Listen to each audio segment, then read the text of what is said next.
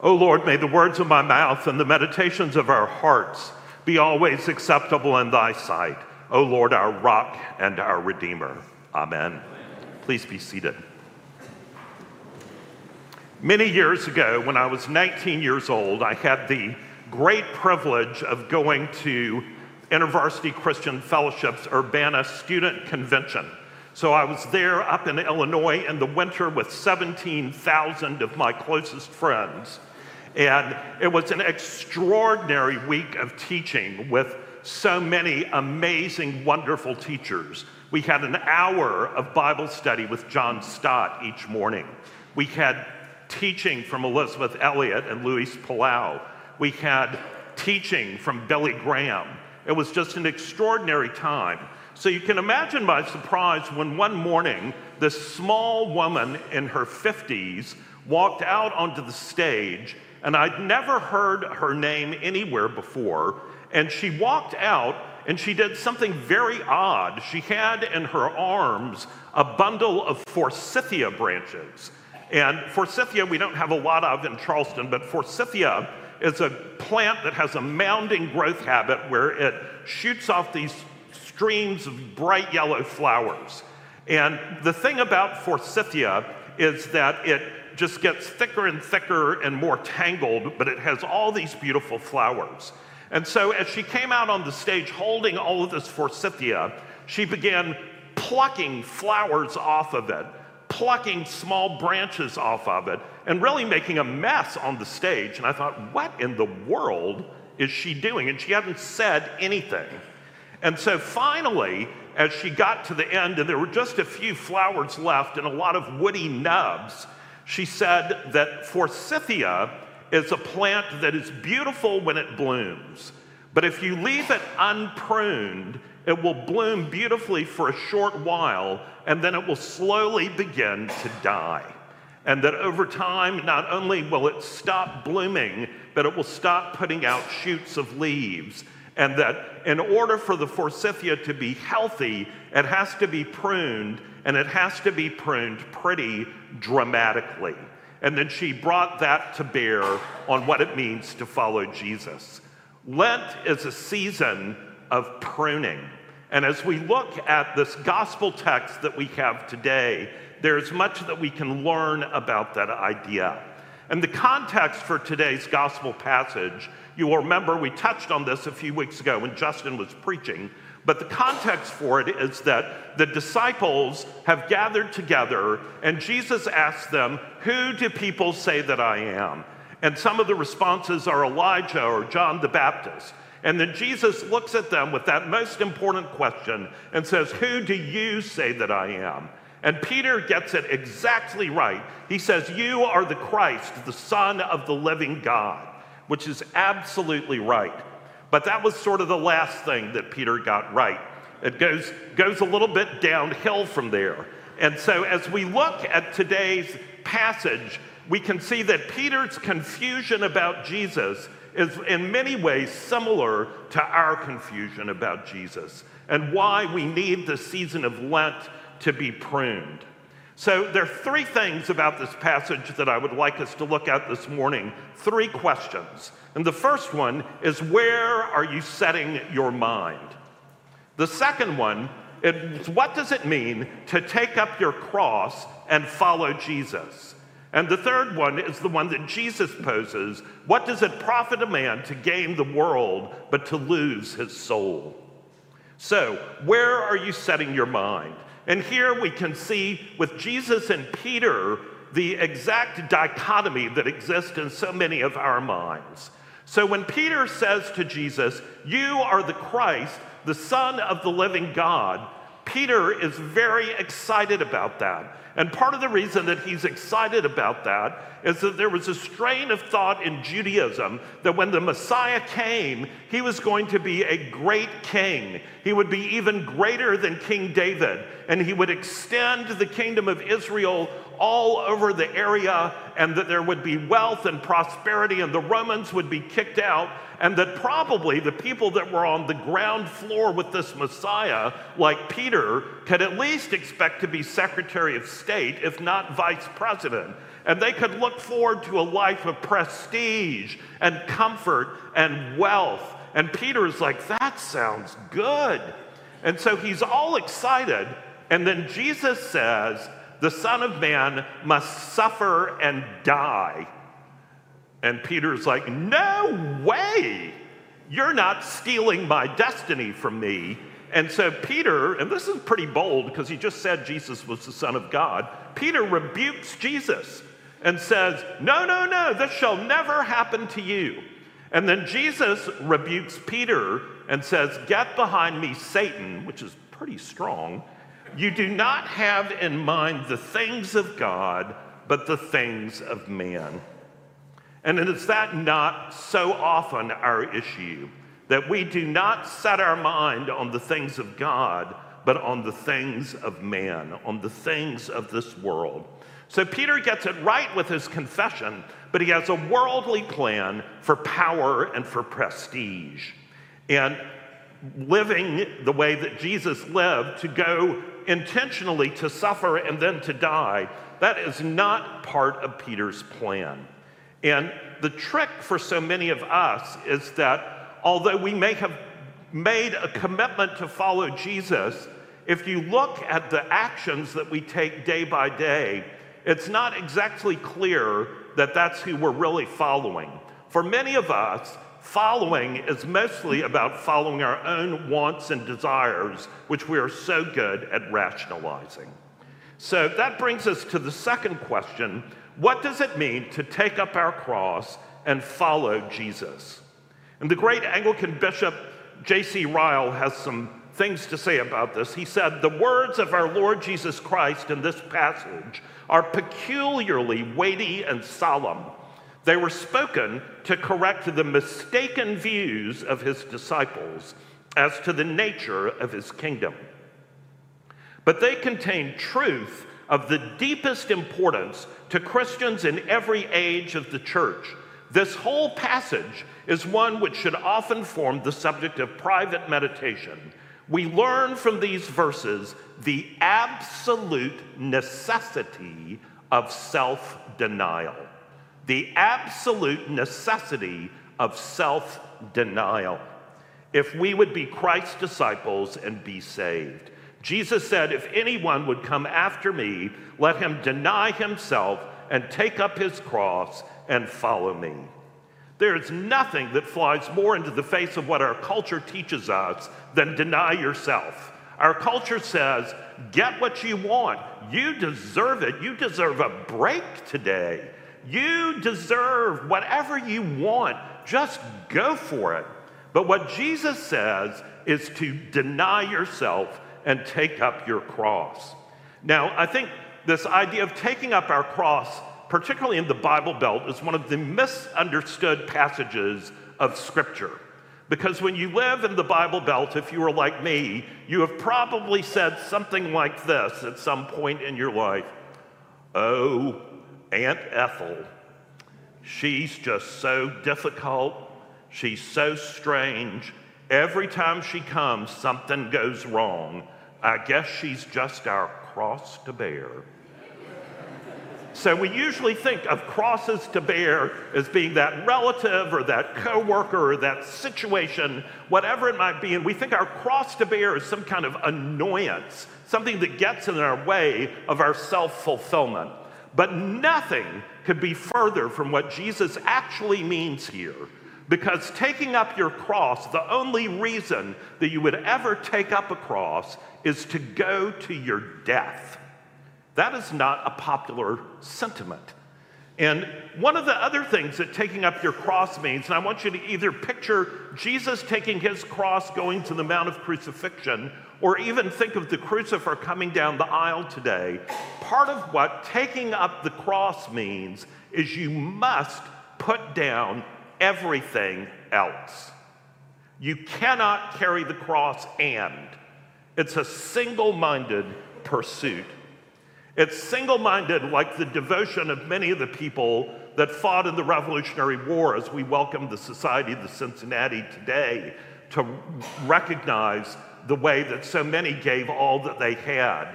My sixth generation grandfather and his two sons all were killed in South Carolina in the Revolution by the British. And people believed in that cause. But this is even more than that. Jesus calls us to embrace carrying the cross. And what he means by that is explained by St. Paul in that great verse Galatians 2:20, which I would commend to you to memorize. It says, "I have been crucified with Christ. Nevertheless I live, yet not I, but Christ lives in me. And the life that I now live, I live by faith in the Son of God, who loved me and gave himself for me." We can trade in that earthly life of selfishness and seeking after the world to trade it for the life that God made us for. When we were made in the image of God and made for gifts that He has given us so that we might have meaning and purpose in His kingdom. And what Satan would love to do is to distract us from that so that we get so involved in the things of this world, we miss God's call on our life. So that brings us to the third question What does it profit a man to gain the world but lose his soul? Now, this is a great question in our current culture. And sadly, our culture has lurched very far in the direction of materialism just in the past few decades. There's a survey that is done of entering college freshmen every year. And if you go back about 50 years, you will see many of the responses of why I'm going to college would be things like to live a virtuous life, to learn how to leave the world a better place than I found it, to help others, things like that. Listen to the top three goals most recently. Goal number one to improve my employment opportunities, 91%. Goal number two, to make more money, 90%. Goal number three, to get a good job, 89%. Now, there's nothing wrong with making money, there's nothing wrong with having a job, but if that is all you think your life is about, and you think that is the only goal that makes any difference, then Satan is going to lead you astray from what Jesus calls you to do. There is a great quotation from the actor Jim Carrey, who some of you may remember, who's had a very diverse career, um, becoming famous as the star of Dumb and Dumber, perhaps not a great way to be known, and then cycling through how the Grinch stole Christmas and then ending up in Batman. So that's quite a career. Um, he was the first actor ever to be paid what was then the huge sum of $20 million for a single movie. But Jim Carrey, after having done everything and won everything, said this I think everyone should get rich and famous and do everything they dreamed of so that they can see that that is not the answer and it does not bring satisfaction or joy. Bishop Ryle again. We learn from these verses the unspeakable value of the soul. What shall it profit a man if he shall gain the whole world and lose his soul? These words ought to ring in our ears like a trumpet every morning when we rise from our beds and every night when we lie down. We all have souls. We just sang about Jesus giving his life because of his wondrous love to save our soul. We all have souls for which we shall have to give account to God. That is an awful thought when we consider how little attention most of us give to anything except this world. The whole world cannot make up to a man the loss of his soul. The possession of all the treasure in the world would not compensate for eternal ruin. Treasure can only be enjoyed a few years at best and then must be left behind forevermore.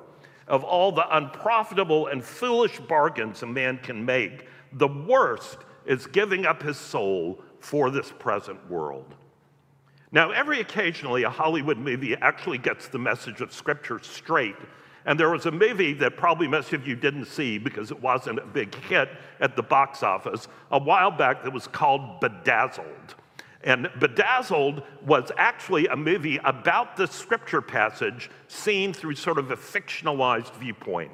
And in the story of the movie, there's this guy named Elliot who is the classic office nerd. And he has an, a job in a faceless carrel, and he feels like his life has no meaning or purpose. And he's hopelessly in love with this beautiful woman who's in the office that he says hello to every day, and she just ignores him. And so finally, one night, he is visited by the devil. But this devil is a female devil in a tight red dress who's very attractive and introduces herself and says, I am the devil with offices in hell and Los Angeles. And I would like to make you a deal where I will give you everything you want in exchange for your soul. Now, this is a time honored thing in literature and movies. You can go back and read the story of Faust, which is about this by Goethe, or you can just listen to The Devil Went Down to Georgia, and it's the same thing trading your soul for something. But in this movie, Elliot is bedazzled by the devil, and he says, There are three things I want. I want to be really, really rich, not just ordinary rich, but super rich. I want to live somewhere beautiful and tropical and have people waiting on me. And I want to have Allison, this unattainable girl of my dreams, as my wife. And the devil is like, I can do that for you. Sign right here. So he signs the contract to sell his soul. And he wakes up the next morning and he is in this beautiful mansion in a tropical paradise. There are servants waiting on him. He's married to Allison, the girl of his dreams. And he's thinking, oh, this is pretty good. However, there's a catch, as there always is with Satan. The catch is the reason that he's so rich is that he's the most infamous drug dealer in the world. And there are 20 people out there who have contracts on his life who are constantly trying to assassinate him. He's married to Allison, but she hates him and is having a flagrant affair with one of the servants. So technically, he's gotten everything he asked for, but he is absolutely miserable. That is the way Satan works. C.S. Lewis gives us a clue about how this is actually supposed to work, about what does it mean to follow Jesus, to take up your cross, and what does it mean to lose your life for Jesus' sake.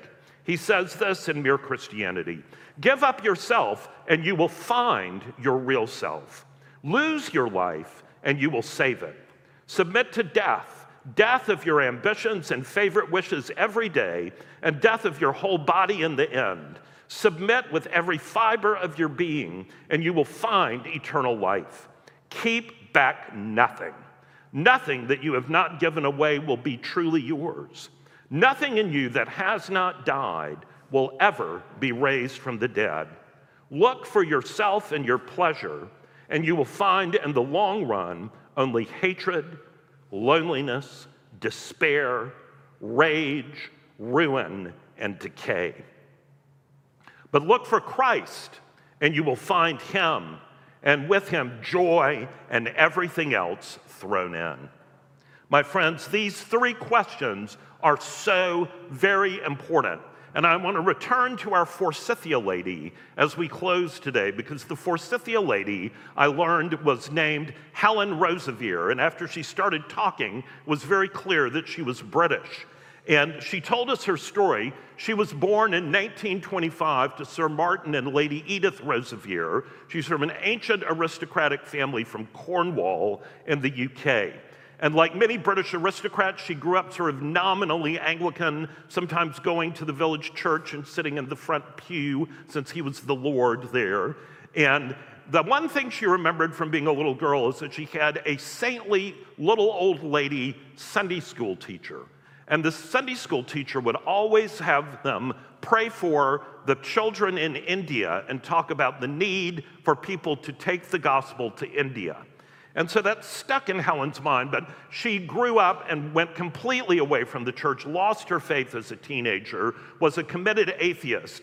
But she saw, because she lived in the wake of the end of World War I, all of the suffering and death that there was, and she resolved that she was going to become a medical doctor to try to alleviate the suffering of people in England. And that was a bold thing for a woman to do in the late 1930s, but she was brilliant and she went to Cambridge and did medical school and did very well. But when she got to Cambridge, she found that she was so lonely and that it was hard work and that she didn't really feel fulfilled, even though she thought this was her life's purpose. And so one day, when she was especially lonely, a girl named Dorothy saw her in the dining hall and came and sat with her and invited her to come with her to the Cambridge Christian Union for a Bible study. And over time, even though Helen didn't want to go, she wanted to have a friend. So she went with Dorothy, and over time, as they studied the Word of God, she became intrigued, intrigued enough to go on the student retreat in 1945.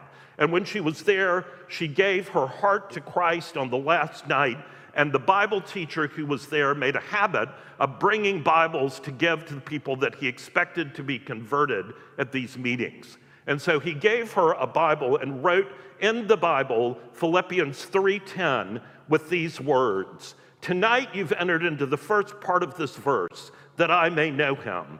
This is only the beginning and there's a long journey ahead. My prayer for you is that you will go on through the verse to know the power of his resurrection, and also, God willing, one day perhaps the fellowship of his sufferings, being made conformable unto his death. And Helen didn't really know what all of that meant, but as she went on and graduated from Cambridge, she felt this tug on her heart to go to Africa as a doctor and to share the gospel there. And through a long series of circumstances, she ended up pursuing that and went to the Congo. And she was partially inspired by the great English cricket player who represented uh, not only Eton and Trinity College, Cambridge on the cricket pitch, but also England when they played against Australia. And then he went on to become a missionary, C.T. Studd, who said, Some want to live within the sound of the church or chapel bell. I want to run a rescue shop within a yard of hell. And Helen Roseveare bought into that vision and she went to Africa and she built several hospitals, not just by raising money, but by out in the hot sun, molding bricks and helping build them. She built three hospitals and a medical school over the course of decades, saving the lives of thousands and thousands of patients and preaching the gospel and bringing thousands of people to Jesus. But it was not all a bed of roses. During the time that she was there, there was a rebel uprising, and the rebels invaded her camp and took her and her fellow doctors and some nuns as captives for over a year, where they tortured them and abused them.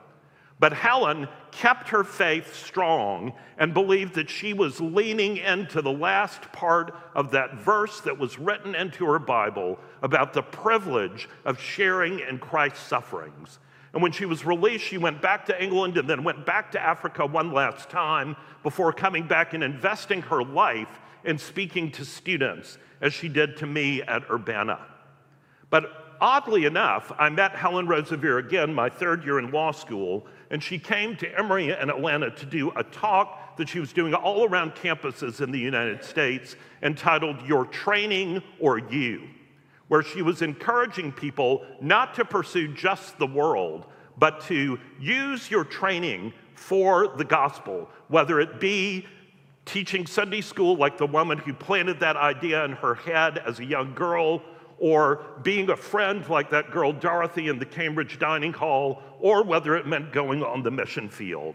And I will never forget when she was giving this talk, she recounted driving on a motorway in the UK where she was very frustrated because it went from four lanes to one. And there were all of these signs directing you into this one lane, and then this giant sign that said, Caution, men working. And as you've probably experienced, she drove past the sign, and there was absolutely no one working at all. All of the traffic jam and all of that had been for naught. But she said when she looked at that, she had this sudden vision that that was exactly the state of the church and the believing Christians. That there was this work to be done that was hugely important, and there was a sign saying that they were at work, but no one was there. Everyone was off duty. She said there is a distinct absence of people taking up the call of God and being prepared to say, I will go wherever He's calling me. I will lose my life to find my life in him. I will give my all to gain the hope that never dies. I will bow my heart, take up my cross, and follow him. Helen Roseveare could have led the quiet and posh life of a British aristocrat, pouring tea in Cornwall and having nice forsythia in the yard.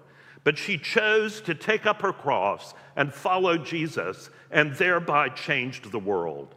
Just as that little Sunday school teacher did, just as that girl Dorothy did by inviting her. If they hadn't done what they did, thousands of people would have died in Africa. Thousands of people would never have heard the gospel.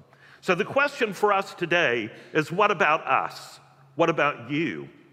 Do you want to sing with all your heart like we just did? You can have all this world, but give me Jesus.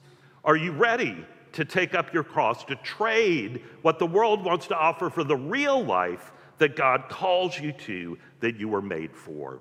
If so, join in this prayer from C.T. Studd as we close. Let us pray.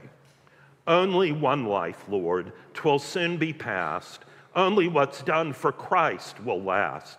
Give me, Father, a purpose deep, in joy or sorrow thy word to keep, faithful and true, whate'er the strife pleasing thee in my daily life. Only one life, twill soon be past. Only what's done for Christ will last. Oh, let my love with fervor burn, and from the world now let me turn, living for thee and thee alone, bringing thee pleasure on thy throne. Only one life, twill soon be past. Only what's done for Christ will last.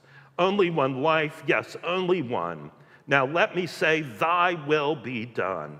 And when at last I'll hear that call, I know I'll say, Twas worth it all. May it be so for us, Lord Jesus. Amen.